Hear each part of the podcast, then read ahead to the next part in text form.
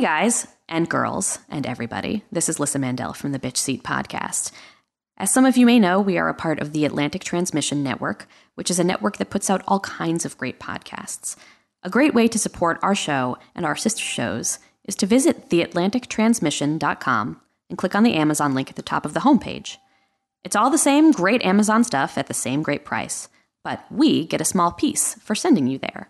So if you want to keep shows like The Bitch Seat going, keep us happy, then, uh, you know, throw in your pennies. You don't even have to pay anything extra.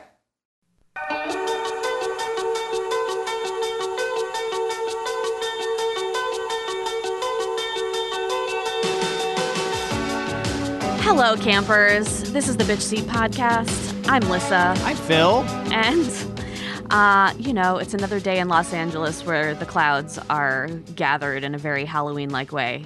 Even though it's after Halloween. That's fine, I'll take it. The weather is amazing. it's beautiful. this is what I'm here for. Yeah. Right it- now. It really reminds me of crunchy leaves underfoot, even though there are none of those here. Actually, the well, the the leaves in our apartment complex are extra crunchy.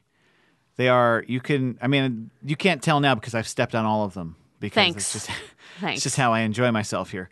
Um, thank you guys for listening so far. If you are new to the bitch seat, we are a nostalgia based podcast that is uh, also a talk show.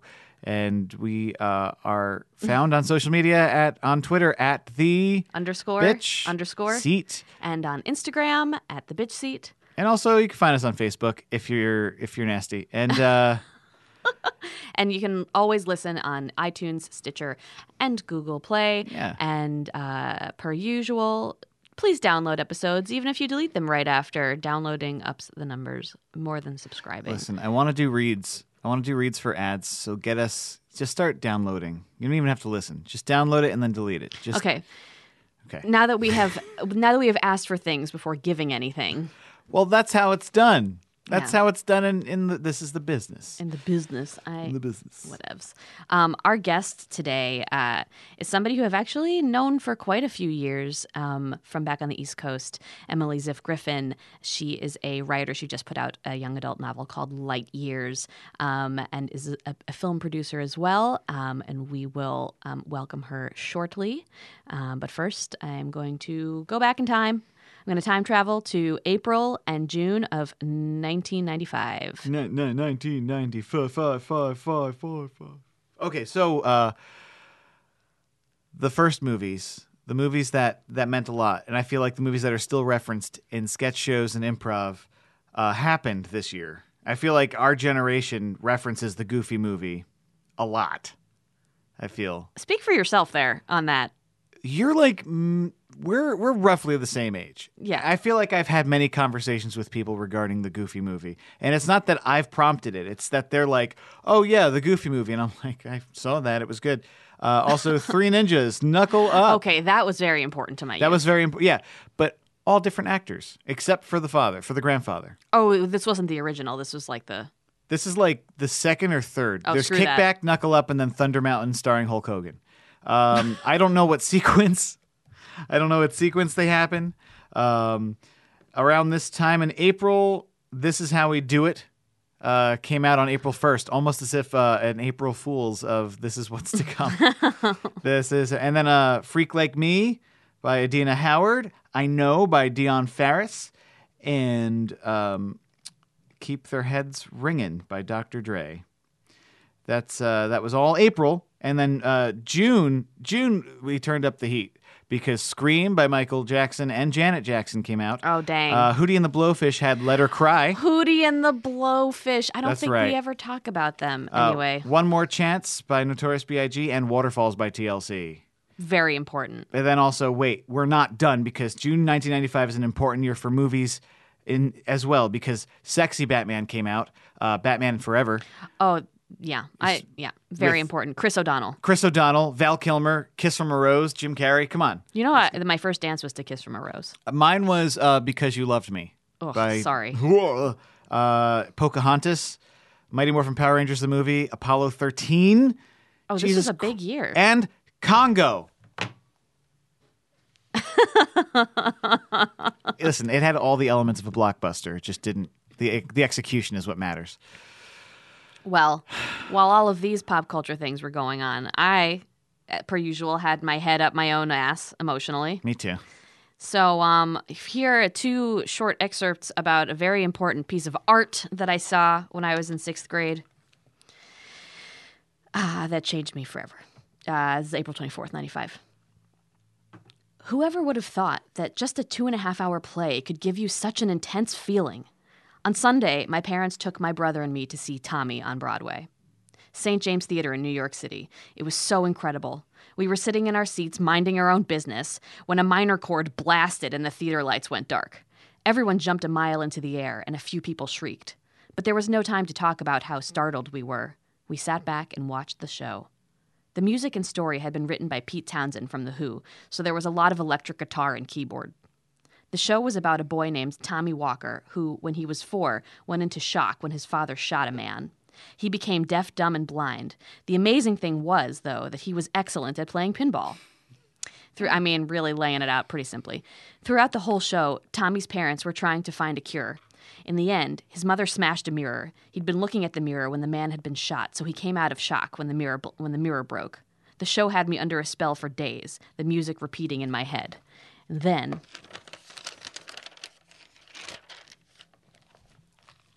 continued 2 months later. The events that have happened lately have made a permanent scar in my mind. No more than five weeks ago, I saw a blaring, colorful Broadway show, Tommy, and before I had a chance to forget about that, my dance recital came about. For some strange reason, I wasn't nervous at all throughout the whole performance. When I waited backstage, I kept reminding myself this is the last time I'll be doing this dance, or hearing this music, or wearing this costume. But the painful hour, a- the painful arrows of depression never spat their venom into my heart until today. It wasn't until today that the two shows swirled together in a giant tornado of all the anger, depression, tiredness, sadness, fear, and excitement that I had been holding inside me for a long while back. Though I wouldn't let my facial expression admit it, I was crying like a rain cloud inside. Per usual. Always crying like a rain cloud inside. Um, A very, a, like a very eloquent rain cloud. well, always. The thing about that show, did you ever see Tommy?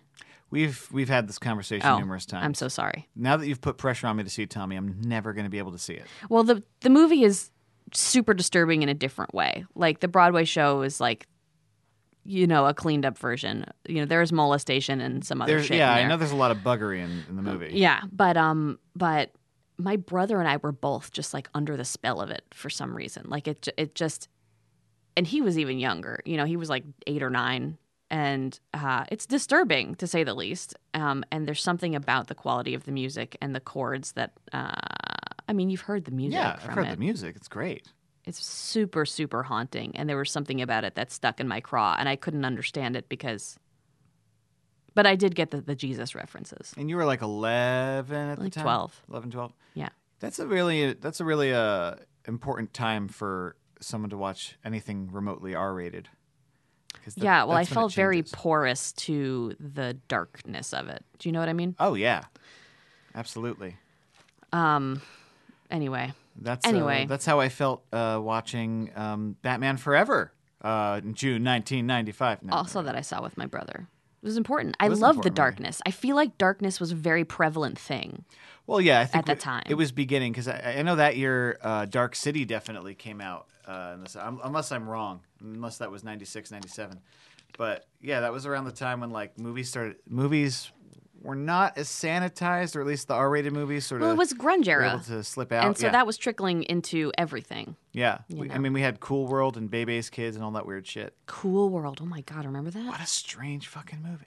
Well, another episode devoted to Cool World. Yeah, for sure. All right, let's for get sure. to our guest. Okay, so our guest, uh, our guest uh, is actually uh, now a, a writer who has just released this book, Light Years, um, which you should all go out and get. It's been getting amazing reviews. It is about a young woman with synesthesia, which I find super fucking fascinating, and. Um, uh, she is also a film producer, has worked on such films as um, Capote and Jack Goes Boating. I actually know her from when I worked at Labyrinth because um, she was a good friend and worked with uh, Philip Seymour Hoffman, um, who was an artistic director of Lab. And um, uh, and he was a friend and confidant to her for many years.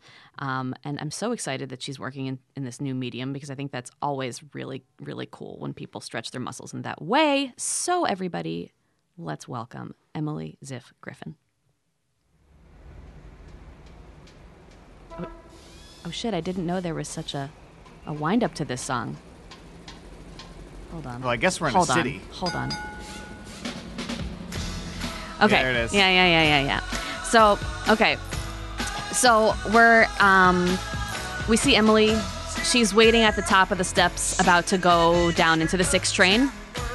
Uh, and she's pausing for a moment. It's fall in New York, and the breeze is blowing through her hair, and she's wearing a cape, and uh, we can't really have this moment last too long because it's New York after all. And so there's just people just coming and going by her while she's trying to have this moment in New York. But she just agrees to, uh, she acquiesces to the rush of the crowd and goes down the stairs. Walks down the stairs. Doesn't fall, just walks. but she walks at her own pace. You know what I mean? yes. She She- doesn't get pushed around. No, no, no, no. But, you know, she's aware that there's probably somebody behind her who's like, won't you fucking move? Jesus Christ, what's going on? You know?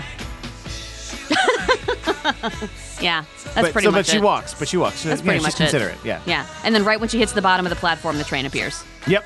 Cool. Perfect timing. And the Metro card goes perfectly. Hi, Emily. Great. That was the best introduction I think I've ever had or could have asked for. That was amazing. I felt myself right there, and I miss New York desperately. So it was Oh, great to me be back there for too. a moment. Me too. Yeah, Thank you for that. of course. Welcome. Thank you. This Are- fun. Are you from New York? I am. I grew up in New York City. Cool. Whereabouts? I grew up in Brooklyn, in Brooklyn Heights and Mm-hmm. Cobble Hill, and basically the Manhattan of Brooklyn. Mm-hmm. and um, yeah, I was I lived there my whole life until three years ago. Yeah. And how how has the adjustment been? You still feel like a, a New Yorker inside forever? Yes and no. I mean, I I'm I segued very easily to Los Angeles life. Like I just sort of talk about the fact that I'm kind of a suburban mom in a in an urban mom's body. Like I love to drive my car to the grocery store and um and I like having a backyard and a house and you know, I can really get down with like that whole Okay. suburban mom thing. Um, but I do, you know, I miss uh, the energy of New York City and the diversity of New York City and just being around people in that way. Like I sort of go back and forth. Like I am in need of solitude and isolation, and I think that's what appeals to me about writing um, because you can basically make a career of that. Um, but I also I alternate between wanting and needing that, and then feeling stifled by it, and just desperately Totally. craving, you know, the energy of other people's presence. Hard to find here sometimes. Really hard to find here. I mean, there's no pedestrian life. I mean, I, my husband works downtown, and so we spend a decent amount of time downtown, and um, you sort of get it, Yeah. but it, it's not the It's same. not the same. it's an empty movie set of New York City. Yeah, it does feel that way. I was in London this summer, and that because even New York doesn't feel like New York to me anymore. Like it's Yeah. just it's changing. It's all so banks. much. Yeah. Um, London feels like New- the New York that I Oh yeah. connect to. Yeah, I mean, just that level of vibrancy and just the sort of the diversity, looking at people's faces and the fashion and just Mm-hmm. that whole thing that I feel like I grew up steeped in Mm-hmm. um, feels like it's happening more there than Oh, it does in interesting. New York to me. But Maybe I gotta go now. Yeah, dude, I've been telling you. And Okay. you're like, I don't know. I No, want I'm to go ready. to Spain. Well, I love Spain, but for different reasons. yes, I understand. Um, so ugh, that's so cool. So basically, you lived the childhood that I wished that I had lived. we all wish we lived someone else's Um, Of childhood, course. I think. Of course, of course. And do you think that living in New York, like, did you ever um, have the seed in your mind, like, oh, I want to get out of here, I want to leave? Or were you like, no, this is where the magic is happening, 100% this is where the magic is happening to the extent that when I went away to college, which was where? which was at Brown Mm-hmm. in Providence, Rhode Island, not very far, three and a half hour train ride. Um, but I was so sort of uh, really just snobby about my my identity was so wrapped up in being a New Yorker that you know I, I remember getting to Providence and being like they call this a city like Dude. this isn't a city what are Okay. you talking about We don't really know each other super well, but I had the same experience in Chicago because, like, even so, I wasn't. I grew up in Southern Connecticut, but I felt like a New Yorker, and my parents were New Yorkers, and their parents, and like all of my family, and I would go there all the time. And I went to school in Chicago, and I was like, "You call this a city?" And people were pissed off at me because Yeah. they were like, "Get It's off your high city. horse!" And I was like, "Nothing is open past 9 p.m. Where are the diners? This doesn't count." Right. Yeah. Totally. That was exactly. And so I would go home on the weekends. Like I went home like Mm-hmm. as often as I could, um, just to maintain this connection with a place that I felt made me who I was Mm-hmm. in some form. Right. And so then when I finished school, it was straight back. Like it never occurred to me that I would go somewhere else. It Mm-hmm. never even crossed my mind. Right. Um, And then working there, you know, and then once I started working with Phil, it was similarly like his life was there. He had already lived in LA when he was younger. Mm-hmm. So I felt, again, kind of like there was no option to leave. Like I never really mm-hmm. imagined that I could somehow.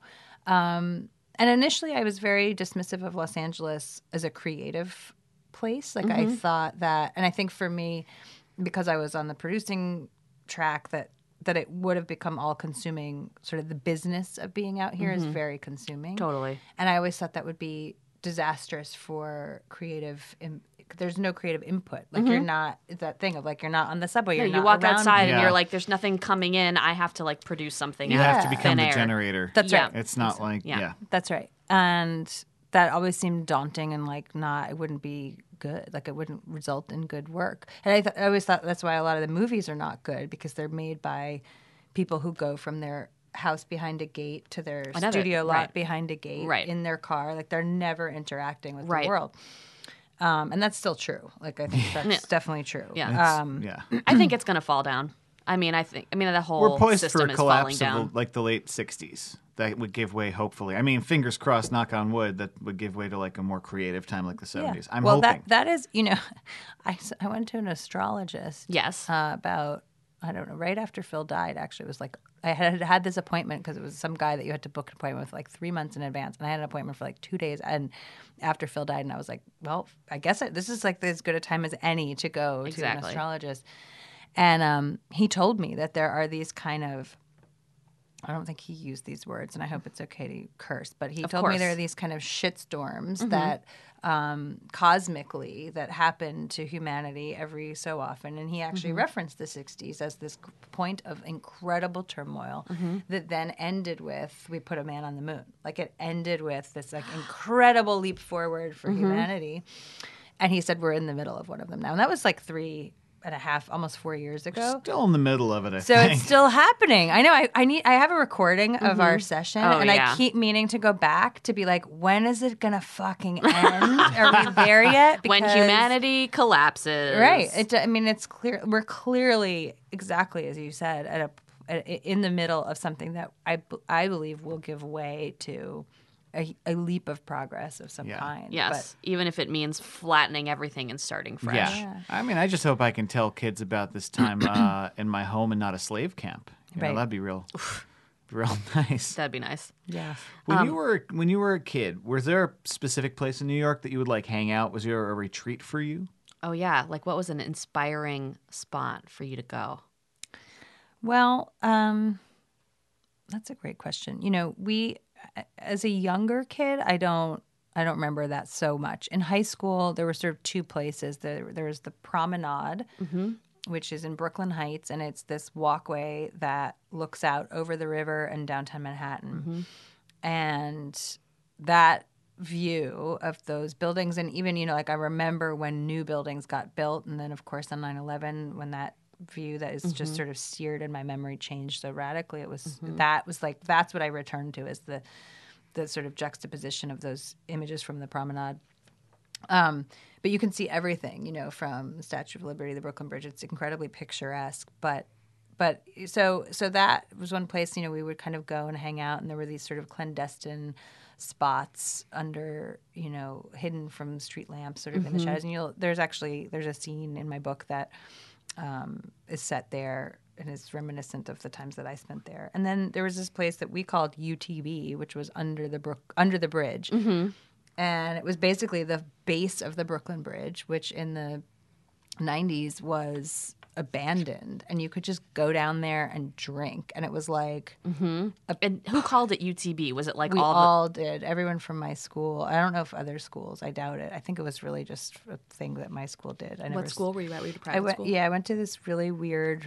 it's not weird, but it's interesting actually. Uh, I went to this school called St. Ann's, which, um, in light of recent events, the Harvey Weinstein story, Mm-hmm. et cetera, um, there have been some things emerging about the school and this Oh, no. incredible comment thread on Facebook. Um, and it was a very controversial place. It's, Mm-hmm. it's a school. My husband actually went there too, and he's 14 years older. So when he was there, it was like a totally different place. an insane place. I mean, we had a smoking lounge in the school until I was in like third What? grade. Wait, so is this is, is associated with St. Ann's Warehouse, the theater? Um, no, but it is. They're, they're both associated with the church, the St. Ann's Church, Gotcha. which is uh, in Brooklyn Heights. And the school was never a religious school, but it was given a charter to exist, kind of as an addendum of the church, even though it was never religious or affiliated um, in, in any religious way. But my father-in-law actually was one of the fo- founders of the school and they had they brought in this man named Stanley Bosworth to run the school and he was just this very controversial guy like one of these very larger than life brilliant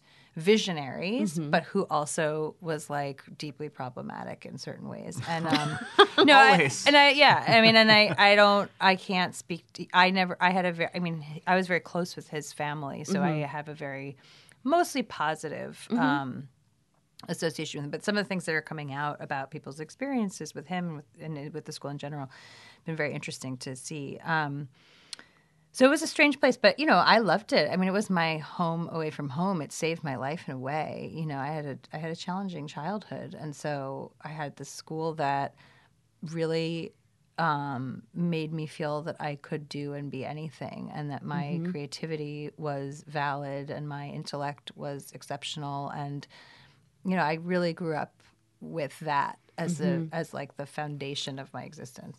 And it was uh was it specifically like an arts school? It was definitely geared toward the arts. Um, the the philosophy of the school was that the children there were in some form gifted, and that's you know a very subjective, weird word to use, but that's the word they use. Children love to hear that they're gifted. They though. do. Uh, um, but it, you know, the the admissions were based on IQ tests, and you know there were certain Yeah. things, but it was also really predicated on the idea that if you were an ex, you know an extraordinary or even just a great violinist. Um, but you were really not great at math. That was fine. That there was equal weight Oh, between the Oh, arts I feel and like the schools academics. should be that. Like, Yeah. let's focus on the thing that the child is excelling at and enjoying. That's right. I, I- completely yeah. am all about Yeah, that. so I it was it was really that way. Yeah, dude. Yeah. I Yeah. took basic basic math in college because my school was awful at math. And yeah. Public schools, dude. there were no grades, like no letter grades. You know, like, like, I didn't have a le- Montessori esque. No, not at all. Uh, in fact, I mean, Montessori is very rigid, actually, in its structure. And my daughter went to Montessori. Uh huh. It's very like everything has a place, and you put things away. There's like a real order to it. And St. Ann's was all chaos. Like it was just the most, cha- but like Mm-hmm. magical chaos in a way. in the within the chaos was there i mean i feel like all all teens and kids have like a deep ennui. I mean that's what this Mm-hmm. friggin' show's about. What was yours? Um where to start? On the answer to that question. Well so you know i had i had a you know i had a cha- i had a wonderful childhood and a challenging childhood. You know it's very um important you know for me to not uh acknowledge one without the other you know? And so my parents uh, got married. I think they really loved each other. They had a baby. That's me. and and then when I was about two years old, my father had an affair with a man, and I think had always had this sense that he was gay, but had been really kind of talked out of it. I mean, like had gone to a therapist who told him, no, no, no, no, no, no, no. It's just that you weren't good at sports when you were a kid, and so you put all of this like stuff on the boys at school, and there was that kind of thing. Uh, but then it sort of became undeniable, and they separated. How old were you when that happened? I was two. yeah. and so I don't have any memory of them together. Right. Really. Um, in fact, my first memory is my father moving out of our apartment. Um, and but they stayed very close. They started a business together after Wow. they split up. Um, and they were very, very close for the rest of my father's life. Um, so I went back and forth between their house. Like it was that was all in many ways very idyllic and and my dad was a really kind of extraordinary person. He was incredibly creative. He would build like build with hammers and nails like puppet theaters for Oh, me in the attic and like every birthday was some like when I turned 5 he created a life-size number 5 that was papered in sticks of chewing gum. So I had like a year worth of like sugar-free chewing gum. I don't know. It was like things like that that were really just special and fun. Um, but he was a gay man in the 80s. And when I was uh, eight years old, he was diagnosed with AIDS. And he was sick for five years and then he died. And When you were 14? when I was almost 14, like a month shy of my 14th birthday. And, you know, and sick in a way that came with like tremendous amounts of shame and secrecy because Of course. everybody, I mean, people were like so freaked out by Of AIDS. course. And Oh yeah. I didn't talk about it with anyone at school. Like no one knew he was sick. No one knew Wow. that, and most people didn't really even know he was gay. I mean, I remember in third grade, like the boy that I had a crush on who came from like a super conservative, like wealthy family, mm-hmm. you know, and he would like make gay jokes and like call people fags, and I would just be like, uh huh, you know. And so uh, it, it was very challenging to kind of like compartmentalize and. um What was your release valve for having those feelings if you couldn't talk about it? I really didn't have one, which is like Wow. crazy. But I really just had an interior existence Mm-hmm. in so many ways. I mean, I had school. I, I don't know. Maybe my release valve was that like I tortured teachers and was like what you know. I was always referred to as disruptive, but they loved me because I was like engaged. Like the, that quality then by high school was engaged. right. Um, so I don't know. But then, you know, eventually, like after my father died in high school, um, it became making things and it became dance and choreography and photography and writing. And, you know, in high school, I kind of found um, an outlet through creative practice and also through film. Like, I, the year after he died, I, you know, I basically spent like a year in a movie theater. Like every weekend, I would go to the Angelika Film Center Oh, how amazing. man. and just and you were talking about like the ni- like 95 like that year was it was actually 10th grade it was a year later that i like l- hid out in the movie theater and that was like you know pulp fiction Oh and yeah, like that's right. you know like um eat drink man woman like there were so many i can't even like enumerate the- naked It's the birth Um, of independent. really cinema, like or at least amazing in world mainstream. independent cinema and so that saved me in a lot of Yeah. ways Yeah. um, and i think is part of how i ended up gravitating to that as a career um, and by then i was free to talk about like by the, once he died you know then i was then it was kind of like okay like the relief there was the a relief Mm, to that Right, right, right. In a way and i could sort of just move on and talk about it and like you know So I have, I mean, I have to ask because you were in New York City and you had this experience, like en- this encounter with with AIDS. What was the rent experience like for you? Did you think that it was a uh, bunch of bullshit? Did you roll your eyes at it? Did you love it? Like, how did you react to it?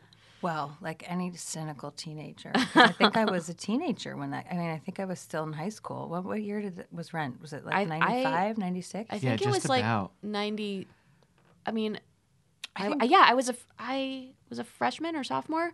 Yeah, probably like ninety seven. okay, so then I was in college, but um, yes, I remember going to see it, Mm-hmm. and I remember hating it. Mostly because I hated the music. Like I just thought the music wasn't good. I mean, I'm not a musical theater person, you Right. know, so I don't know. Yeah, you don't I- really strike me as that No. flavor. I mean, I love you know, like I can, I can get down with Hamilton, you know. Oh, yeah.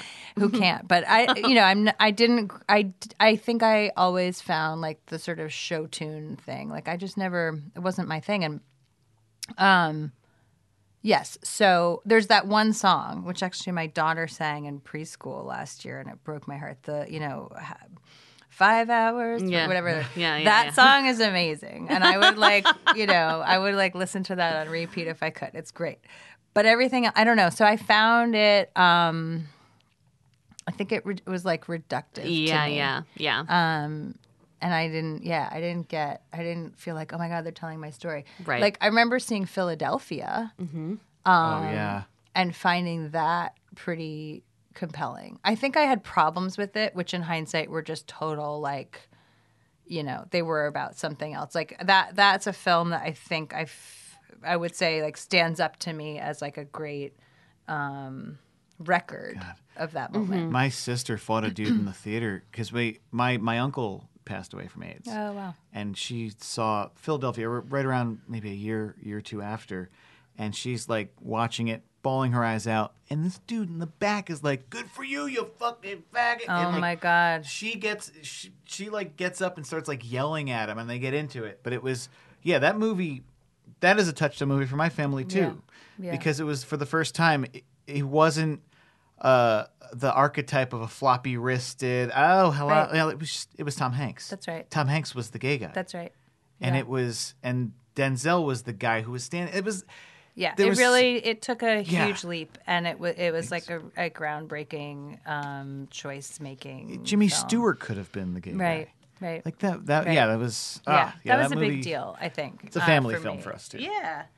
So yeah, Oh my gosh. So basically, you were dealing with very adult problems when you were a child. Mm-hmm. Um, so, um, so tell me then, how does this lead into your college experience and what you're going to share with us right now? Because you're already grown up by the time you go to college. yes. In fact, I will add that my mother moved to Europe um, the summer before my junior year of high school. So I ended What? up living for the last two years of high school with a gay couple that had been friends of my parents. What? Yeah. So I was like really on my own. Yeah, you from, are- like 16. Yeah, you are like Yeah.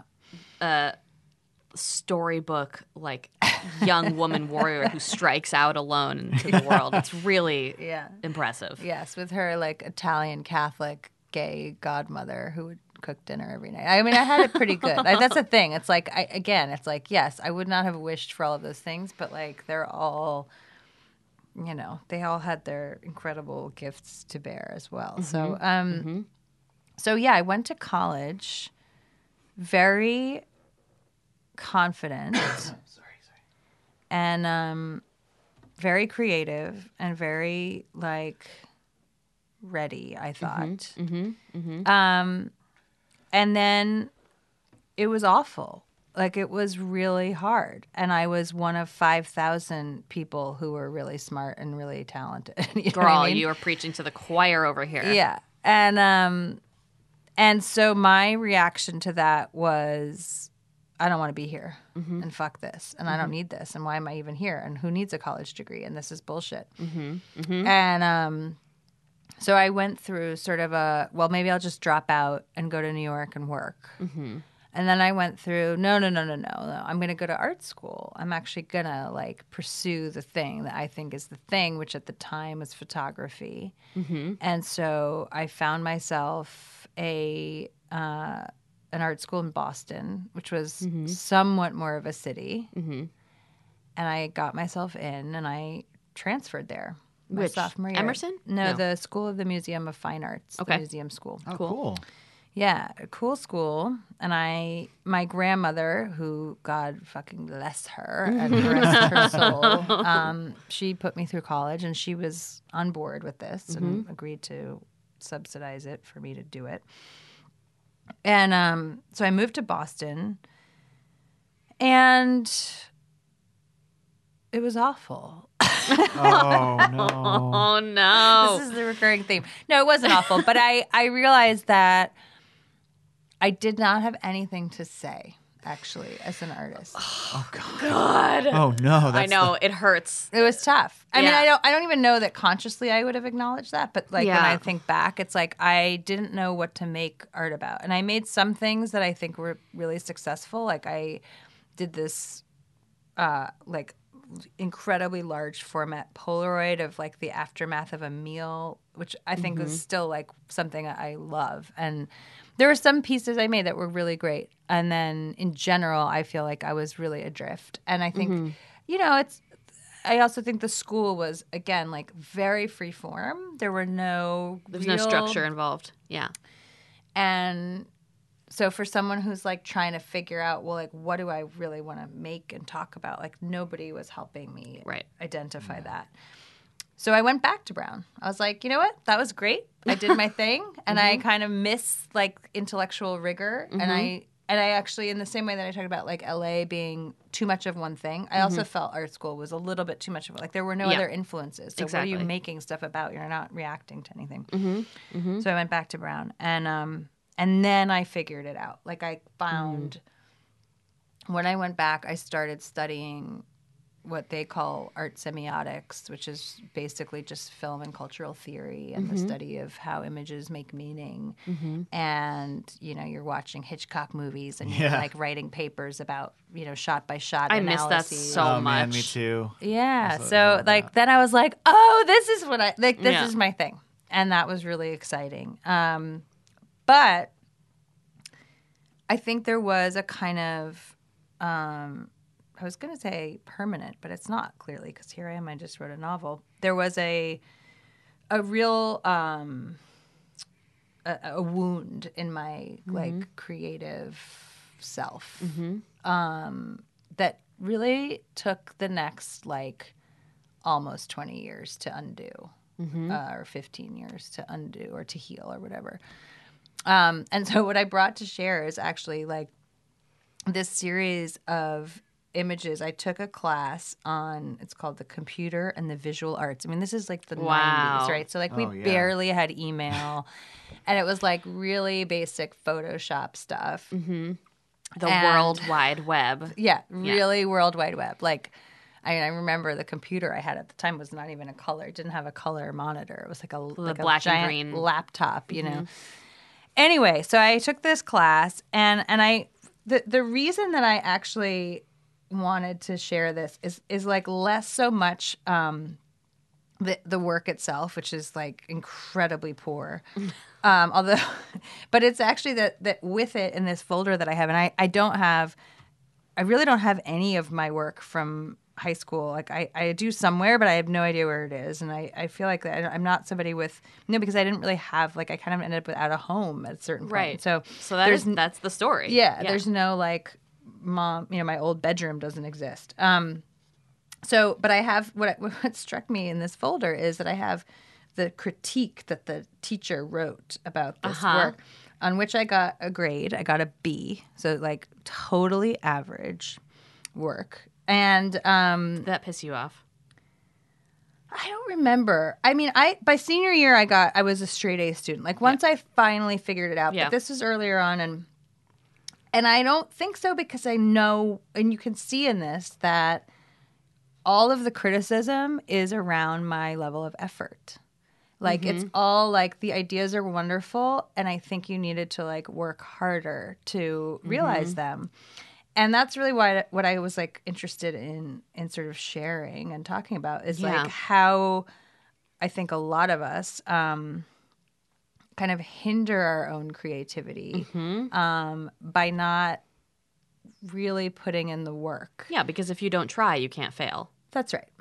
That's right. And failing is extremely fucking painful. That's right. Yeah. And I think also that we imagine somehow, and I think I'm I was guilty of this for a long time. Like we imagine somehow that art is not that there isn't like an extraordinary amount of hard work and effort like that it's somehow like a magical thing that like either Right. you can just do it or like it comes out of you and it's perfect and awesome or it's not right and i think i mean the thing i learned i mean like i took me three years to write my book and i wrote it and rewrote it and rewrote it again and rewrote it after that and like i still pick it up and think oh my god i wish i could change things right it's the hardest work there is in Yeah. some ways and um that's not true i shouldn't say that there are people like you know No, You know your I mean. your experience is your experience. um so Don't invalidate it. so so point being that I think it, it was important for me to look back at this and to see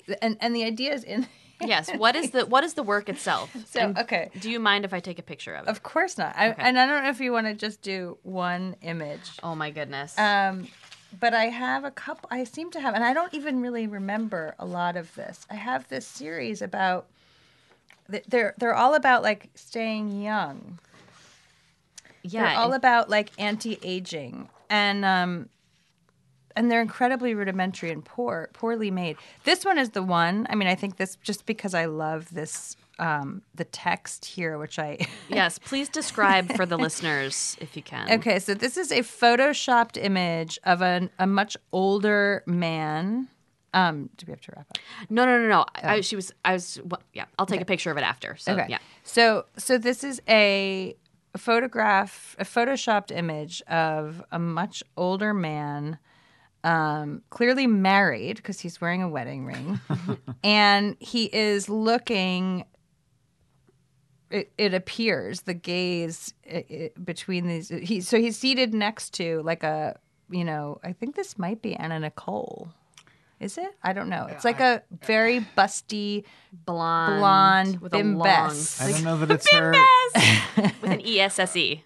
It's Yes. the type. It's the type. It's like a you know plastic blonde Trophy highly wife. made up trophy poodle. wife with a pink poodle and a diamond choker, and her boobs sticking out, and he's staring at them, and they're sort of sitting side by side. Um, and then the sort of slogan or the tagline, which I have attached to this image, is "fuck forever." and which has many several meanings. meanings. It has many Yeah. meanings, and I. But I think what's interesting is that I seem to have made this based on the the, the critique from my professor. I seem to have made this like as part of a series about um, like anti-aging, eternal life Mm-hmm. stuff. Um, not about like Viagra or whatever, which is kind of you know you could certainly read it that way that that, you know whatever whatever this picture is selling would enable you to have Right. sex indefinitely. Um, but I think it's actually this idea of like like forget forever, like we have right now. We have Yeah. what's immediately in front of us. Immediate gratification. yeah Yeah.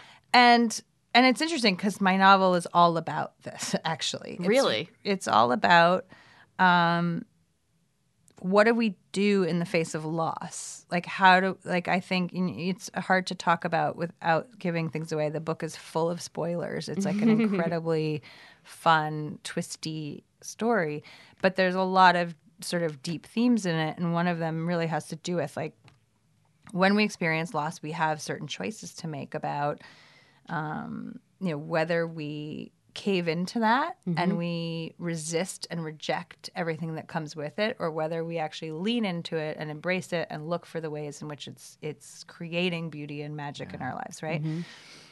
And so there's something about that too that like even then in this very like crude and poor rudimentary visual way i was really kind of puzzling in some ways with these ideas around Denial. denial and that like is forever is that the thing? Is that like what we what we want? Are we Right. are we focused on that to the detriment of something else um you know this like quest for eternal youth and quest for eternal life and this disavowal of death and and aging like what Which is, is that? actually like unnatural and resisting the flow of things and how everything actually does end, but so much of humanity is like, let's just pretend death never happens Yes.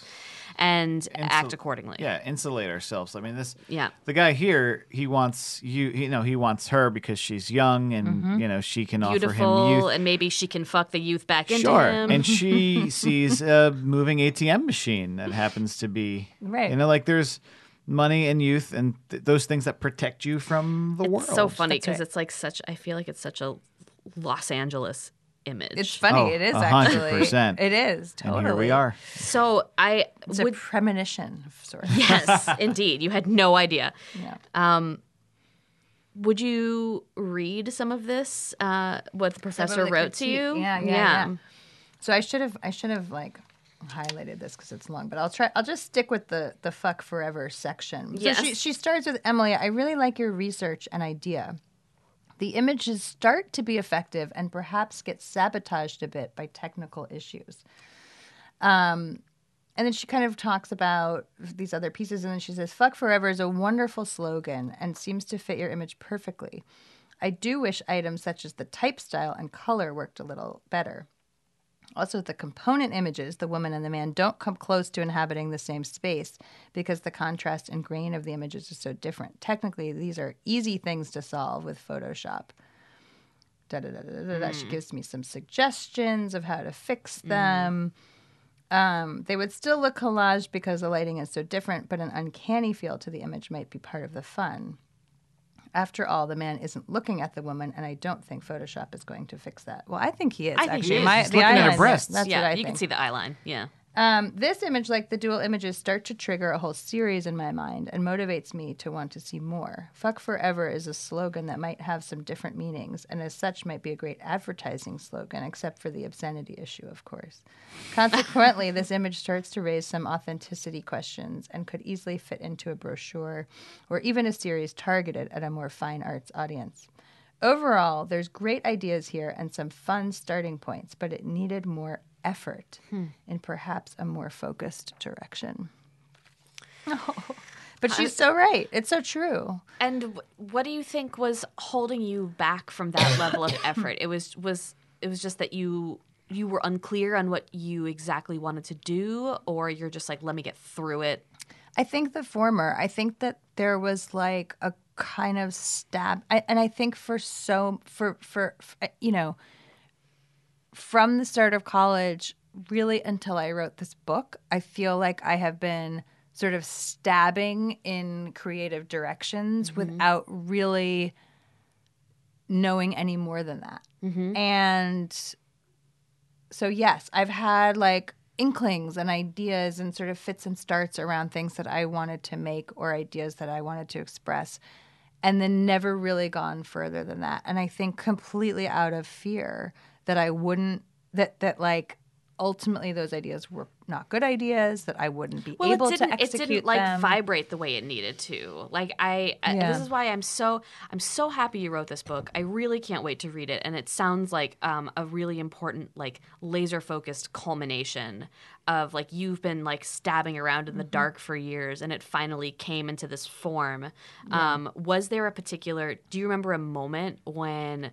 The form of it showed up for you or did you just sit down one day and start writing and see what happens No, I met with these two women who have like a literary packaging company. So they like they're kind of like the producers of books. Like uh-huh. they help writers shape. Sometimes they have their own ideas and they hire writers to write them, and sometimes they will just shape a writer's vision and kind of work with them. are they out here or in new york They're actually in Denver now. They were in New York when I met them. I didn't even know that job existed. Yeah, it's cool. There's not. I don't think a ton of people do it, but Yeah. it, I feel like more people should because there's so many writers that could benefit from Mm-hmm. that. And um, so yeah, their name is In This Together Media, and they're very. So I met with them initially because I thought they might have books I could option um, as a producer. Like their mission was really intriguing to me. Their mission was like I think it was like uh, smart books about real girls. Like they wanted to do mm-hmm. stories that were not princess stories and not damsel in distress stories, and mm-hmm. just like really grounded, progressive, feminist mm-hmm. shit. And we had a really great meeting and just sort of hit it off. And they were very open to writers who were not experienced and hadn't written before. And and they were focused on children's literature and YA and I and I had tried to write versions of like my story of my dad's death in a literal way. Like I wrote a pilot that was set in the 1980s about a mm-hmm. girl who's dead you know and it just never had life to it. And it's it's funny it's like the thing i say all the time that i learned most from phil was that all creative work should be personal and it should rarely be literal. Yeah, I read that in Um, an interview, which I was like, oh shit, maybe I'm going about this all wrong.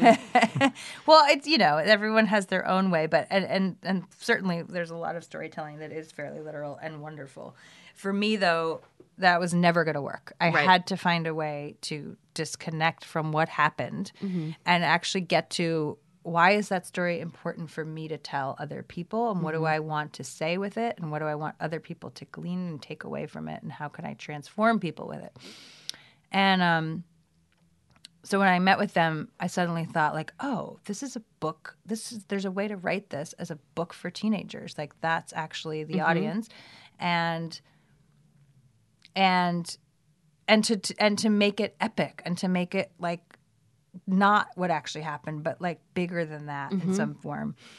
And so that kind of just came and then the voice of the girl came very quickly after that like i remember what i sent to them as like a proposal was like a few pages written in this girl's voice mm-hmm.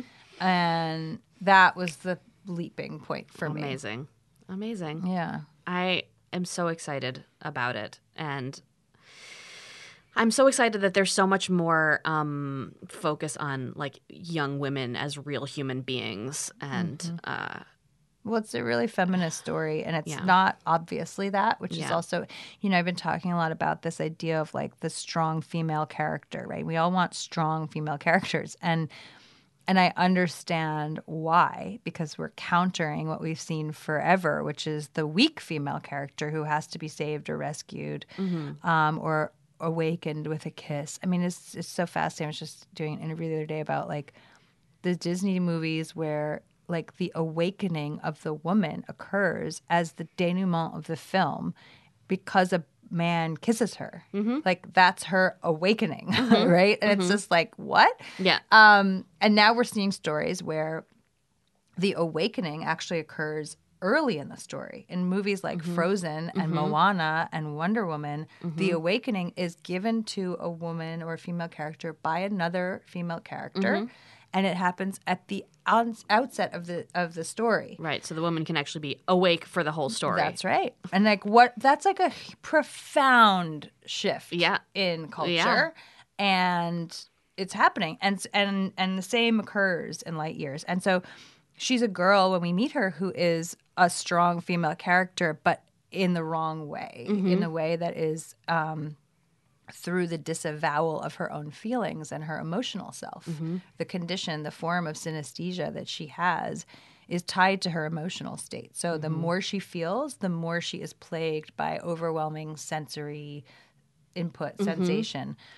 And that is something she works against. Like she doesn't want to feel too much mm-hmm. because it's destabilizing. So mm-hmm. she's learned to manage her emotions and manage her mm-hmm. feelings and keep herself under control, which is exactly what I did. But I don't, you know, it's again, it's not literally my story, but it has. I love that though because there's a bit of a, a supernatural quality to it. Even though synesthesia is a real Yeah. thing, there's something not non-literal and non-left brain about it, so that you can like feel your way into the experience rather than reason your way into the That's right. experience. And that's what she learns to do. And it becomes a kind of superpower for her. I mean, it really does. And, and, um, you know, I think that to me, that message for women that like your intuition, your empathy, and your creativity are like the keys to your being able to change the world. And like, mm-hmm. that's really what the book is saying. Ultimately, you'll see that when you read it. Like, I wanted to read that book. And I think Me too. we all like we all need to read that book now because like we're dealing with a world that is telling us the opposite is true and it's mm-hmm. not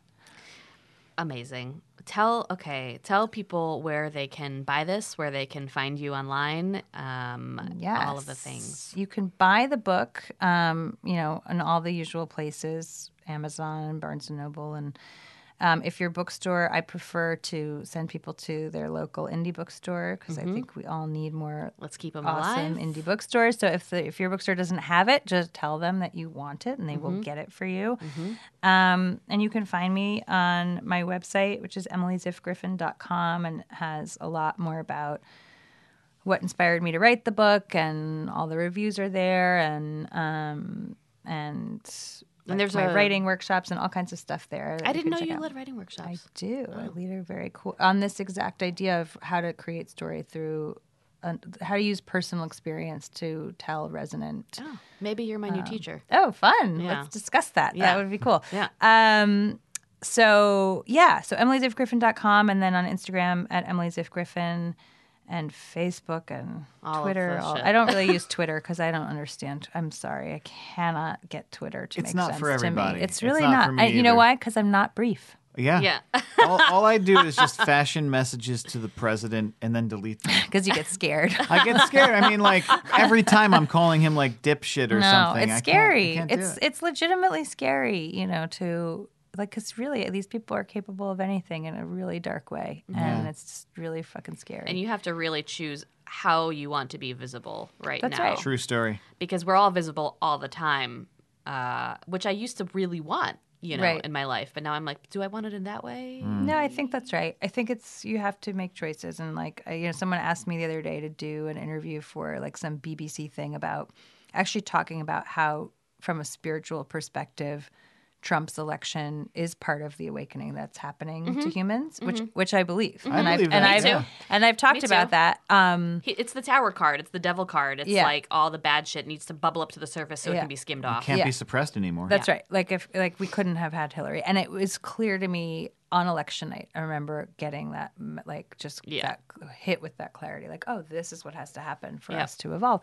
Yep. Um, but I marching felt, in the streets, but I felt I didn't end up doing it because I was just kind of like, I, I don't. I have my own way of putting that message forward. Uh-huh. And like being in a BBC documentary is not doesn't feel like the way for me. Mm-hmm. And I don't know why. It just felt maybe too public or too Who cares why? The point is your intuition told you no, That's and that was probably correct. that's right. well, That's right. Emily, I have a gift for you. We always give gifts to our, our guests because, Oh God, um, unlike most people that I know, um, my childhood bedroom is still intact and it's full of shit. So um, rather than put it all in a dumpster because I can't bear to do that, and I'm such a sentimental creature, I have been giving away items to my guests to give them so a new life. Weird. I feel like I'm on um, Wheel of Fortune when you get to go in the room and pick something. You know. and you get a new ironing board. Mm-hmm. No, this is not. Well, it might be useful. And actually, um, you know, earlier we were talking about the '60s and having that the culmination of that time being a man to walk on the moon. What I have for you is this moon stress Oh God, ball. I love this. and I've had it forever, and it the, some of the gray stuff is flaking off. So just beware if it's on near your clothes. But like, and it's so really cool. Good stress relief situation. I situation. love it. I love And, something from outer space. It's per- the perfect gift for me. Yeah, I thought I thought it might be. Thank you. Thank you so yeah, much. Emily Ziff Griffin. Read her book Light Years. Thank you so much for joining us on the bitch seat.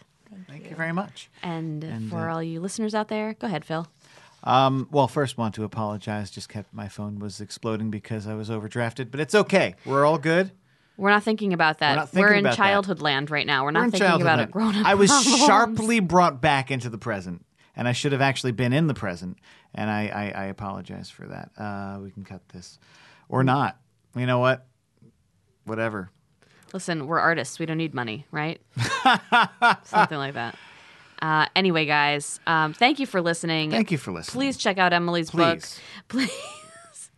Please, follow us on all the social media that we were just um, tearing apart, and um, Just Twitter. Just Twitter. just the Twitter. But Yeah. like uh, per usual, send me some images, stories, messages about your youth, ways in which you were transformed. Uh, LyssaMandel.com. Tell me about your favorite movies. Me, not her, or mu- or music, or you could tell either one. I don't care. Phil, What? I'm trying to just carve out a niche. You know, I know. trying to be useful. All right, guys.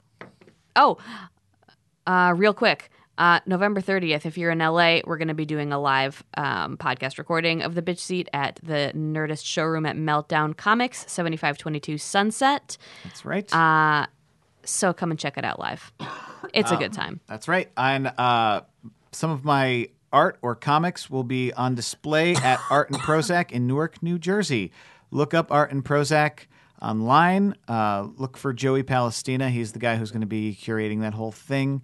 But yeah, definitely you can see some of uh, Fail Wolf live and uh, on paper, probably. I would assume it's paper, right? I think you're in charge of the medium with that one. I am. I was told to be in charge of the medium. It's probably going to be paper, guys. Okay, great. Glossy, maybe. All right. Till then, treasure, what got, you here.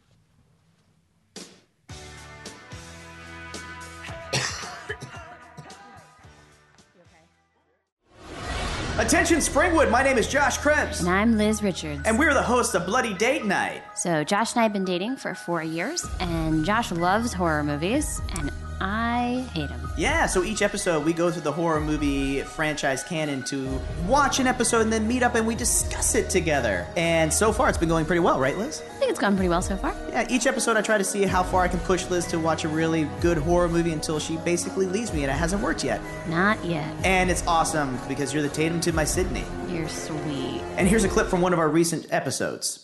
Hello, I'm Exposition. Hey, let me let me tell you what just happened. There's a break-in at this costume store. Somebody stole some ropes, some knives. Somebody stole a mask. They stole two hundred fifty dollars. They scared a cat. They took two boas. They took two boas. two feather boas, one Uh, set of angel wings. It's one of those goddamn. They're probably having a burlesque. probably doing a burlesque show later. I don't know. Uh, Haddonfield. What isn't happening? Haddonfield's first bootleg burlesque. Burlesque Club. That'd be amazing. I would love that. the Lacy Pumpkin. The ooh. This has been an Atlantic Transmission production.